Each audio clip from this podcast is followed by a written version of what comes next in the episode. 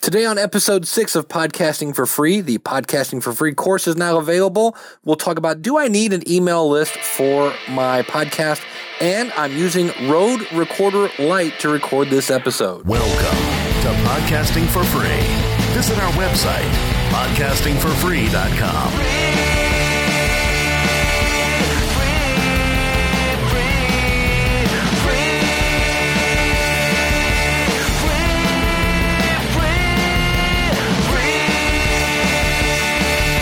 your host, Dave Jackson.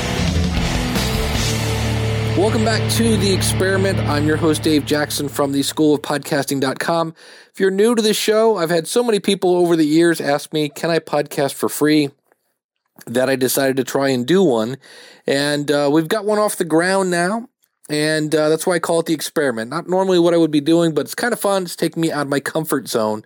And um, everything we talk about today, you can find at podcasting for free. Let's start off with the big news.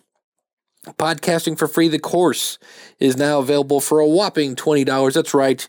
You give me a Jackson and you get Dave Jackson for two hours showing you exactly how to use the tools that I'm using to podcast for free. Now, the fun thing is, I was using a service called Udemy and they rejected the name podcasting for free. They don't like the word free in their title, so I jokingly called it podcasting for the financially challenged, which I will probably change uh, to something later.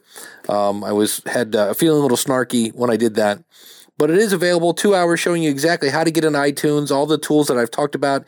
And if you've missed them, go to podcastingforfree.com slash subscribe. This is episode number six and you can subscribe on iTunes or Stitcher and hear all the back catalog. So that's the big news. The course is now available. The other big news today, I'm using a app called Rode Rec. So it's R O D E R E C L E for light. Now what's interesting is it's a free program. And if you want to buy the full version, it's $5.99, which in like app terms might as well be a million dollars. It's kind of odd to think that, you know, we spend $7 on coffee, but $5.99 for an app, no way. But what this allows me to do is go in and adjust the mic volume as I'm doing this. Now, the bad news is if I do this, uh, well, number one, things like right now, when I went to my phone, yeah, other things are popping up, and I can see where I'm actually recording a little loud. And if I go into settings right now, let me see if I can do this while I'm recording. I'll go into my input and I'm going to turn the mic down just a pinch. And now if I go back to recording one, I'm see where I am still recording, but it's kind of odd because uh, to see the settings, you have to move the phone away from your mouth. So now I'm getting this kind of room noise, I'm sure, as opposed to when I was talking like this. So that's kind of interesting that you can see that. The other thing that is um, a pain in the butt on this one is there's no output to Dropbox. You have to either A, plug it into your computer.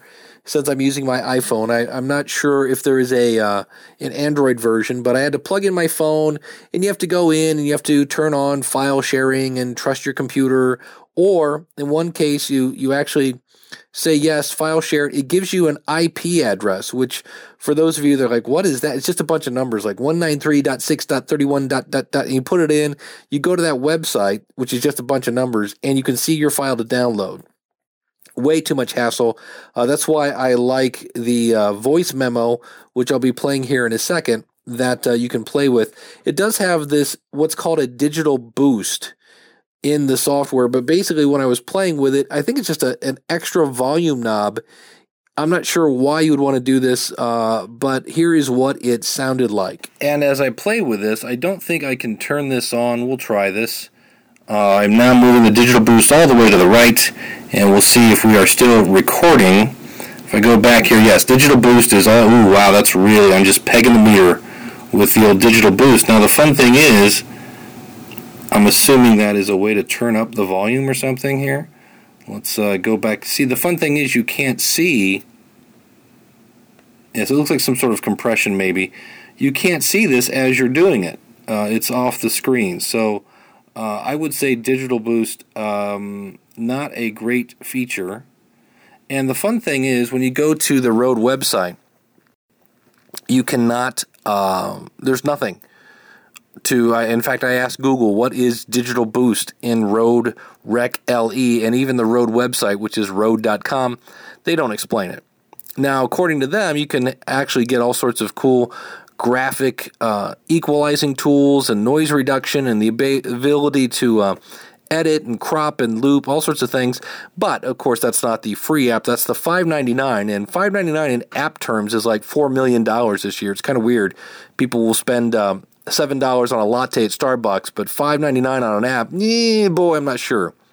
And the last thing we wanted to talk about today is do I need an email list to start a podcast? Well, that answer is no, you do not need an email list. I'll give you an example of a free one here in a minute. But here's where they're handy by having an alternative way to contact your audience. In many cases, you can do a poll of your audience and use the results in the next week's episode. So, for example, let's say I'm uh, doing a, a presentation on people that are afraid to start a podcast for whatever reason. No judgment, just what's stopping you from doing a podcast? Well, if I go to my email list, the people that sign up for your email list typically are people who really want everything there is to know about you, or they're not that technically challenged, or they are technically challenged a little bit. And they're not hip to the whole iTunes subscription thing. So your your email subscribers typically are kind of your super users. And you can contact them and ask them, you can interact with them in a way without having it go live to the public via podcast. It's one of the biggest advantages of that. And then, of course, in the event you ever have a technical issue with your podcast, maybe iTunes or something blew up, and you can always send an email and say, hey, folks, I know we're having a problem with the podcast. But here's what's going on, and you can direct them where to go to find your content. Now, the uh, probably the most famous free email service right now is MailChimp. And MailChimp is free up to X amount of users, and that user limit is fairly large. Yes, you can send up to 12,000 emails to 2,000 subscribers per list. So you can actually have multiple lists and really uh, have a lot of people on your list. 2,000 people is a lot of people on a list when you're first starting out. There's no contracts, there's no credit card required. It is free.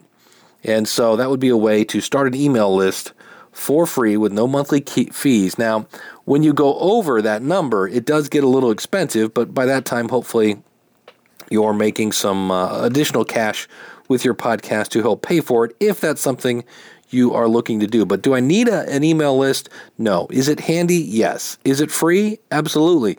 If you go to podcastingforfree.com slash MailChimp, uh, you can sign up right there and you'll see where it's absolutely free. You can sign up and very easily grab a little bit of code and put it on your website, or you can actually make a link for people to go and click on that link and uh, sign up. They also have a free app where if you're out at a an event of some sort and somebody wants to sign up for your email list, you can just hand them your phone and they can put in their information and it'll go right into your list. So those are some things today. I'm playing again with the Rode Rec.